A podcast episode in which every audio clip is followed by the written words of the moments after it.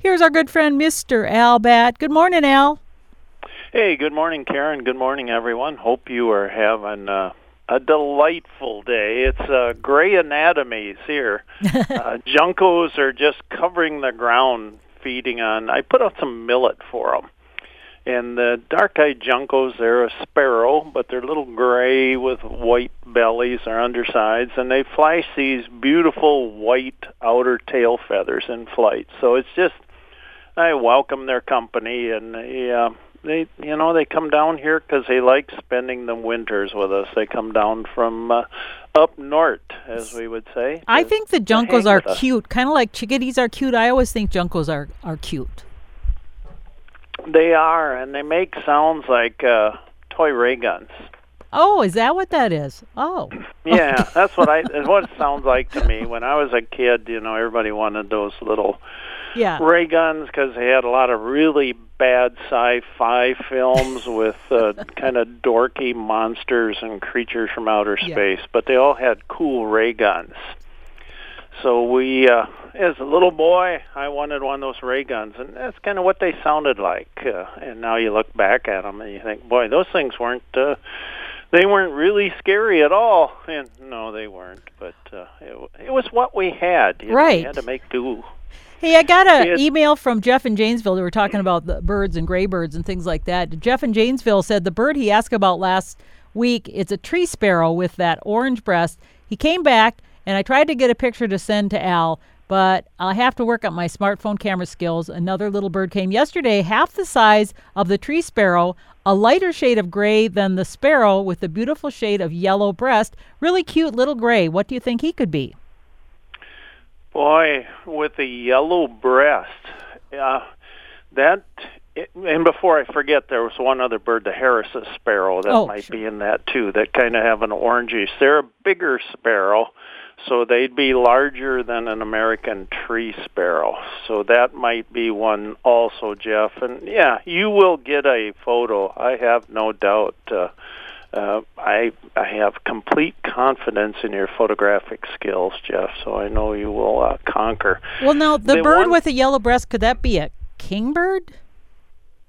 Cause nope. Nope. No, we uh, they are insectivores. So mm. boy, they need to be out of here because otherwise they are goners. So you you wouldn't see them here. Uh, we have other ones. There's like a yellow-bellied uh, flycatcher, and it's the same thing. We would not see them here now because uh, they are insect eaters. Oh. So the ones that we have that have uh, a little yellow on the belly is, of course, uh, the first one would be a goldfinch. Uh, oh, sure. Everybody, everybody knows what they are, so that's probably not it.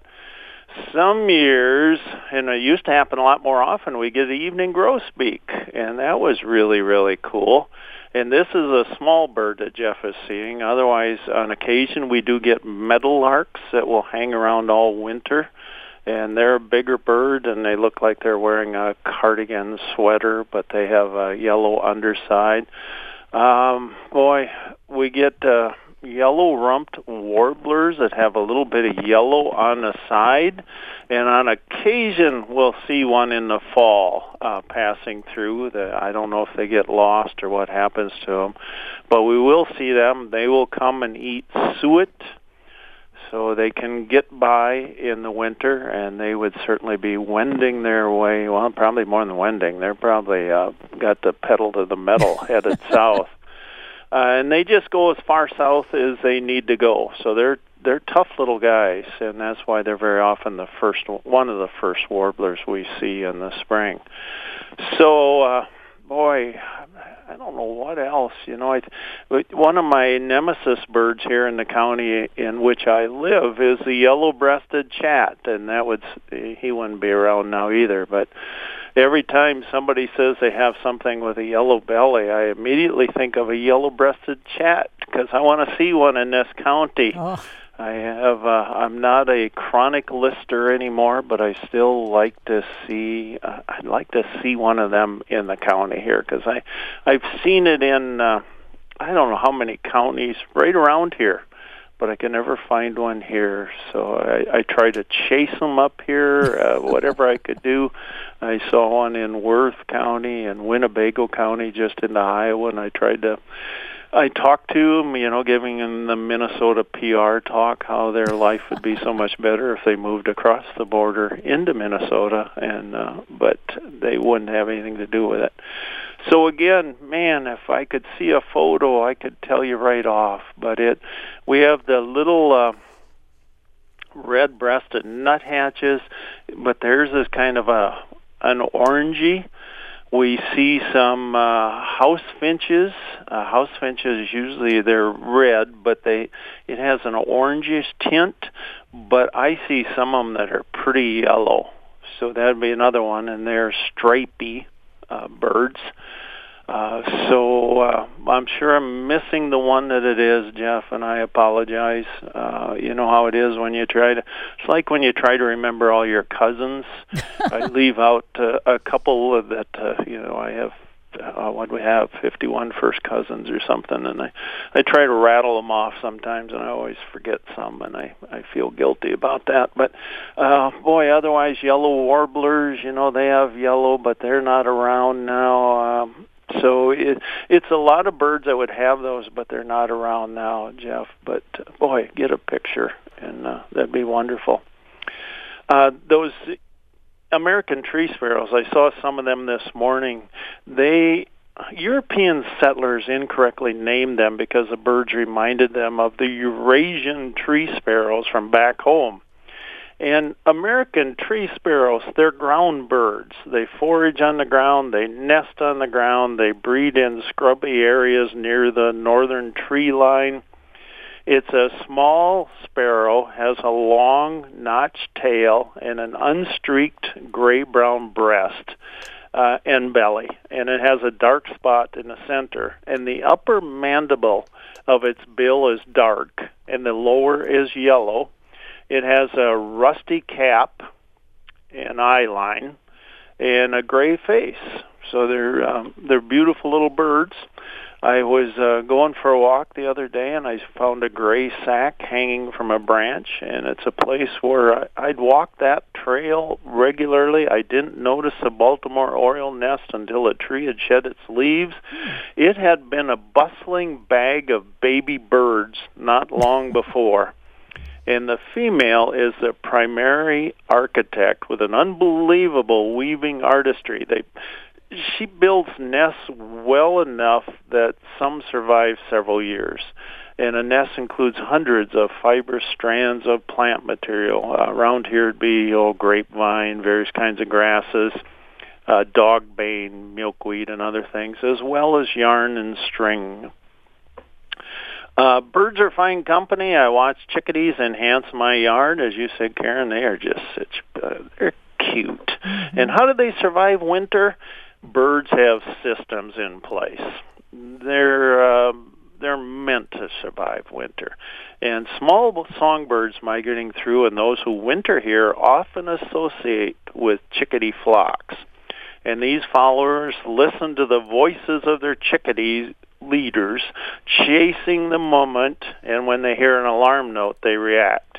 So the chickadees know the best places to eat. They know where trouble lies, and they are a uh, an alert system that'll has the other birds uh, safer because they they listen to these guys. I notice nuthatches really do that. They follow chickadees, and if a chickadee goes chickadee dee dee, those nuthatches will just flatten out on the bark of a tree. Really? Until the chickadee, yep. until the chickadee says, "Nah, it's okay. I was funny. wrong on that." It just uh, chickadees, I think blue jays sometimes uh, give false alarms. They're also a, a great sentry of the woods, but I think chickadees are always pretty serious when they're doing that. And again, the more D D D D D Ds they put out there, the more dangerous the threat is. The oh, I thought they were threat. just singing for a mate. I didn't realize that was a danger signal. Yep, when they do that oh. chickadee dee dee dee dee dee dee. I heard one uh oh, was it yesterday out here. And then uh that night I heard a screech owl calling. So it's very possible that the chickadee had uh, determined where this screech owl was oh. spending the day and was letting other birds know Because if you're a chickadee, a great horned owl might not frighten you very much, or a red-tailed hawk, or a bald eagle, but a screech owl that is yeah. uh, that is an enemy right there, and you need to let everybody know.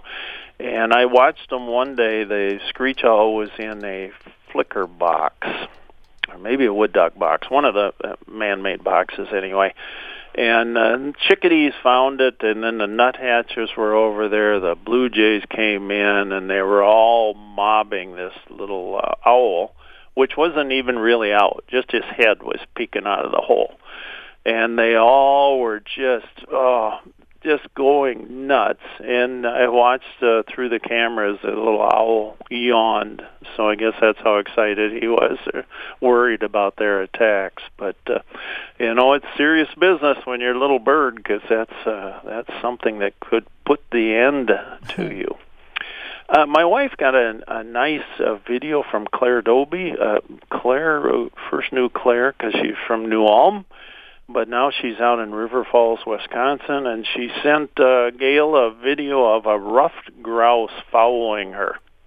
Oh. So Claire's just hoofing along, and here's this grouse just coming right behind her, and it's kind of, for a little while, it kind of ran serpentine like uh, we try to do through a heavy rain, which does no good whatsoever. But anyway, it's following her. It's uh, this grouse is the size of a small chicken, and it's noted for its muffled drumming sounds during spring mating season. And males have a concealed neck ruff and hence the name ruff grouse that they display during courtship. And ruff grouse are found in forests from southeastern to northwestern Minnesota. Uh, young to probably middle-aged aspen forests provide the best habitat, but alder lowlands and patches of gray dogwood are especially attractive to ruff grouse in summer and fall. They're almost exclusively flower eaters, living on the dormant flower buds or catkins of trees such as aspens, birches, cherries, and dogwoods. And extensive feeding upon these flower buds in apple orchards once caused the ruff grouse to be placed on the list of bountied animals in some New England states at one time. So they had a bounty on it. I, I picture an old West thing that said wanted dead or alive, and here would be a picture of a ruff grouse. In southeastern Minnesota, south and southwest facing slopes are the preferred wintering areas for grouse. And they like being around sumac, hazel, and red cedar because that provides food and cover the sun's direct rays will melt the snow on those slopes, and then the grouse can forage on the ground for seeds and acorns. They will certainly take those in in the winter. They don't migrate, and they usually spend their entire adult life in an area of less than 40 acres. So, boy, sometimes we think we don't travel much. They have a maximum life expectancy, I would guess maybe six years or something. It wouldn't be very long, and their average lifespan is probably less than two years. Hmm. So, if you're an adult male, you establish a territory, and you got five or six acres that you have to take care of. Hens will establish territories of five to 25 acres, so they're ranging over upwards to six male territories during the winter. They're basically solitary. Ruff grouse populations are cyclical, so if you talk to a grouse hunter, you will hear all about that.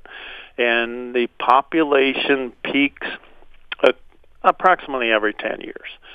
And once established in its territory, that male, I talked about uh, 40 acres, but once he's established, a male may never venture more than to six to 800 feet from his drumming log the wow. rest of his life. It's a, if it's working for him, he's going to hang in there.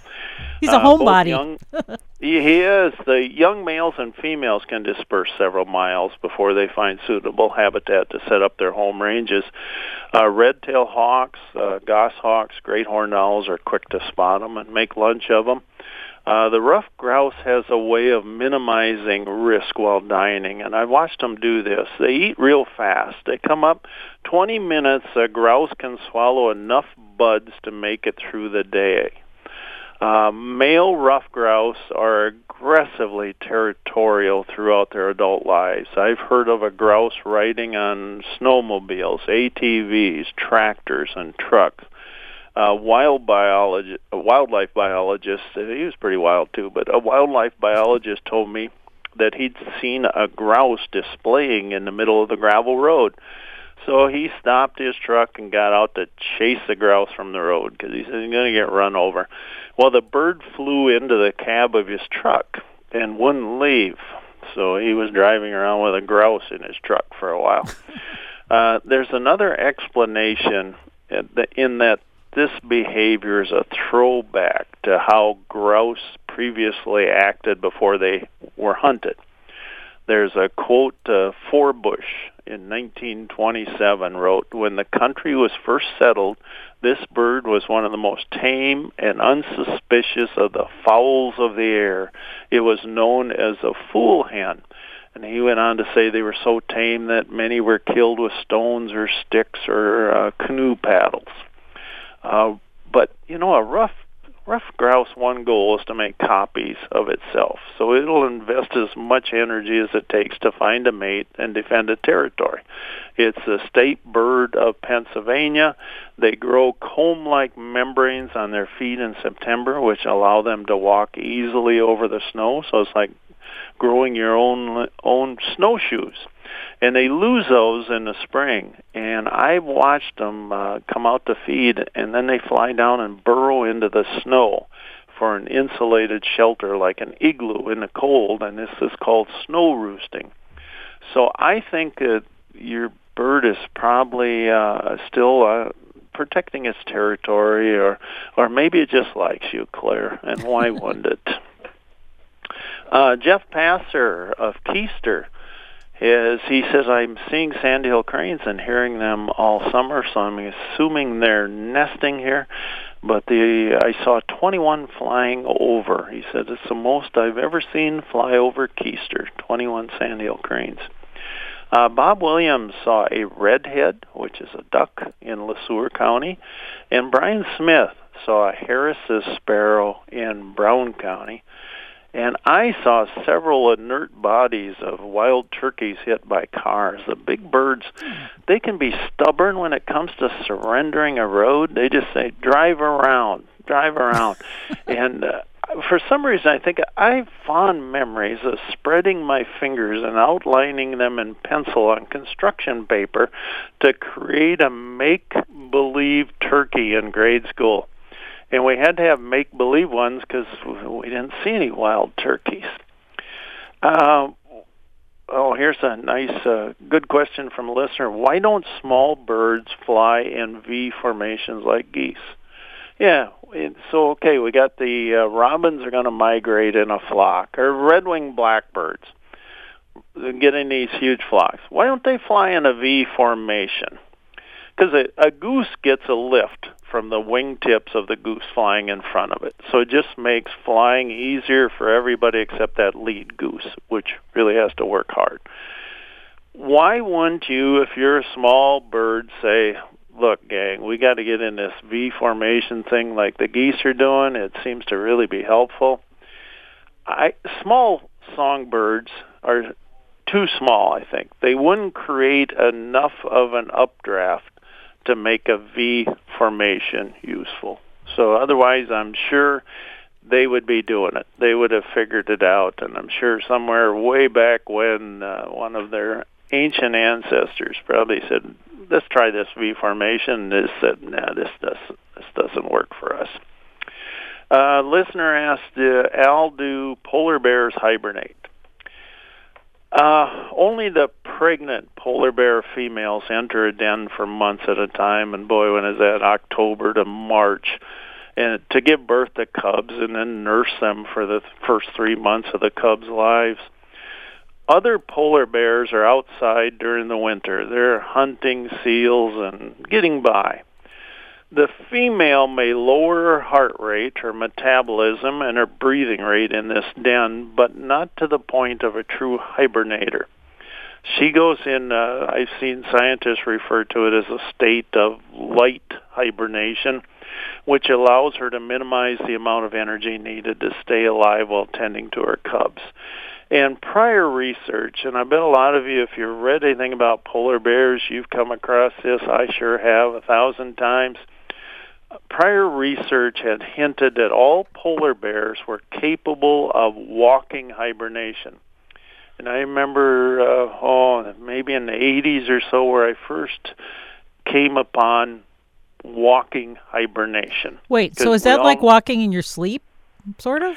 Yeah, pretty close, yeah. And we oh. all know people that I think are capable of walking hibernation even when they're awake, but it's a period of decreased metabolism undertaken by bears during the summer oh. and fall in response to lack of hunting opportunities. Oh. So it's hard to find food, so you just go in this walking hibernation and you can still move around, but your metabolism just drops. But there have been new studies that have found no evidence to support this theory. Oh. There's no indication that polar bears could adjust their metabolism enough to deal with a scarcity of prey. And that was a great blow to me because I just thought walking hibernation was one of the coolest things that any animal could do. And now I find out that yeah, it's a, a I won't say it's a bunch of hooey, but it's just it's just not true. Oh. Um, why don't the feet of the songbirds at my feeder freeze? I have some metal on the feeders that they sit on while they eat. Um, let's think about a, a little like my chickadee, my my favorite bird. He's there and he's uh, grabbing a sunflower seed, and away he goes. His feet are mostly bones, sinew, which would be tendons and ligaments, and scale. So there's little muscle or nerves in that foot. Another thing, you know, his feet lack sweat glands, so they're unlike ours. His feet stay dry. Ours don't. And the arteries that transport blood to his legs are in contact with the veins that return blood to his heart. And this allows the heat to be transferred between the two and uh, keeps his feet fairly warm, I guess. It keeps it probably uh, as the environment around him is, so it doesn't uh, it doesn't vary too much from what the temperature is, which would really cause some problems. The same listener said, um, "I love weather folklore involving birds. Do you have any?" Oh, your wish is my command. Let's see. We're talking about Jeff Passer and the cranes. So when cranes are aloft, the day is soft. I don't know how many times I've said that in Nebraska to the poor people walking with me looking at cranes. In the summertime, I always heard when swallows soar, good weather more. Uh, robins singing at dawn while facing west means a change in the weather by noon boy, there's a lot to remember there. Yeah, so he's singing at dawn. Is he facing west? and so it's going, to, it's going to be by noon. But if the robin sings loudly from atop of a tree, expect a storm. Oh. Uh, when a woodpecker pecks low on a tree, expect warm weather. And I've heard this one on a lot of lakes. A loon calls loudest before a storm.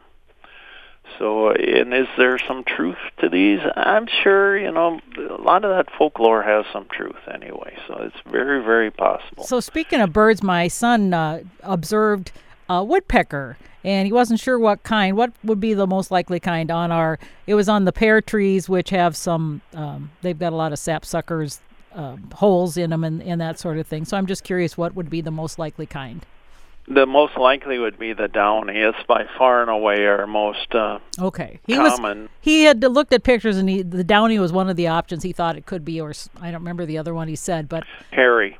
Okay, yeah, that's what he said, hairy or downy, and and I, I wasn't sure, so I said I'd ask you, so I did.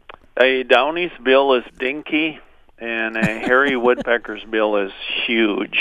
Oh, so okay. Hairy, huge, downy, dinky and hairy's bill is about as long as his head.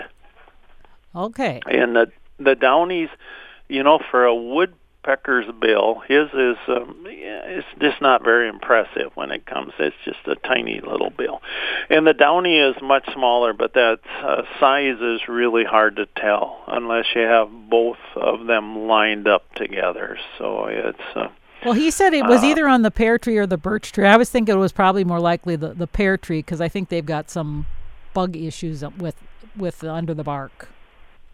Yeah, we have a pear tree here that has fur on it. Fur? So. What do you mean? Yeah, it's a gri- it's a grizzly pear. Sorry. Oh dear. Sorry, I'll I'll be here all day, folks. Tip your waiter. Um, yeah, it's they uh, they find uh, everything to eat this time of year as might be expected. They start uh, feeding on things that they wouldn't normally maybe feed on, and we start seeing them in places where we didn't see them before because they're just coming out. It'll be like the snowy owl. I got three questions about will we get a lot of snowy owls this year? Two of them want to get some photos and uh, oh, folks, predicting the movements of snowy owls difficult due to the you get limited information on prey availability, uh, availability, and nest success at their remote breeding sites in the Arctic because nobody can get into some of those places. So some snowy owls migrate south each winter. Uh, who knows why? But Bob the snowy owl, he migrates every winter. Uh, every three to five years, there's a spike in the population of lemmings in the Arctic. That's their chief food source. And that results in a large number surviving owl chicks. So you had a lot of lemmings, you have huge families. Adult owls chase the young owls from territory the owls aren't coming south because they're hungry. Uh, peaks in lemming numbers cause a boom in snowy owls, so large number of owls force the lemming population down. With fewer lemmings around the next year, snowy owl numbers fall. Fewer owls mean lemming numbers rise, and the cycle repeats. So you have uh, a lot of owls, you get them coming south. The next year, maybe not so owls, you won't get anybody, many, but Bob the owl that comes south every year. He'll stop. He'll still come, and somebody will see him.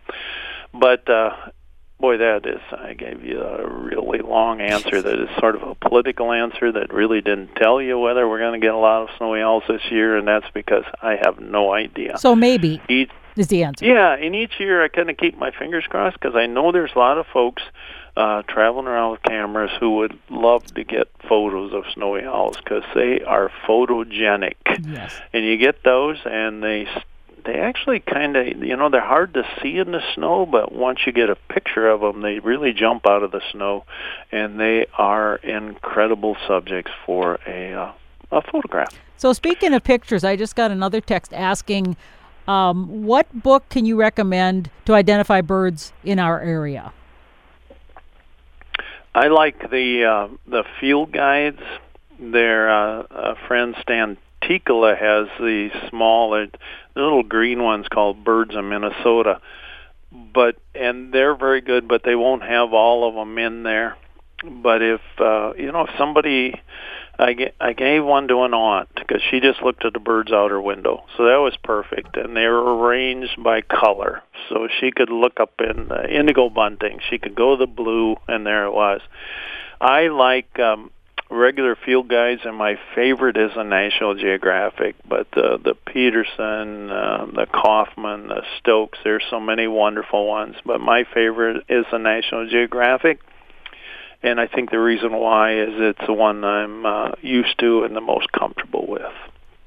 So let me know if you have more questions on those field guides. I'd love to give more information. Well, you know that's a great gift for someone if uh, if you are thinking of what to get for someone. Uh, a bird watcher's guide would be good. That's why that's maybe a good question to, for others who are thinking of what can I get grandma or whoever, someone who's like you said sitting inside looking out the window. So that's a great question.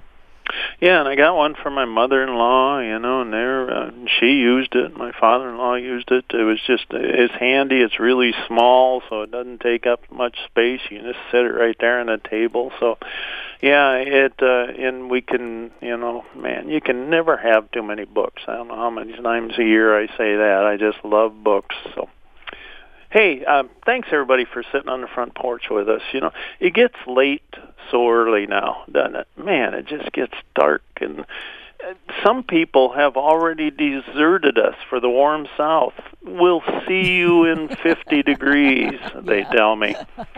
Thanksgiving had been a keeper. I delighted in opening my book to that chapter and spent it with good company and asparagus pickles. I love asparagus Ooh. pickles. uh, I was supposed to get watermelon pickles, but I couldn't find any anywhere, so uh, I got asparagus pickles instead, and it's really good because nobody else likes them but me, so I get to eat them all. A couple months ago, an ambitious wind blew a small branch onto our roof. It was too small to do damage, and I figured another wind would move it to the ground where I could catch it and then move it to a brush pile but the stick has resisted all the efforts of the winds to relocate it. It's a sticky stick. Uh, what do you call a boomerang that doesn't come back? A stick. hey, thanks.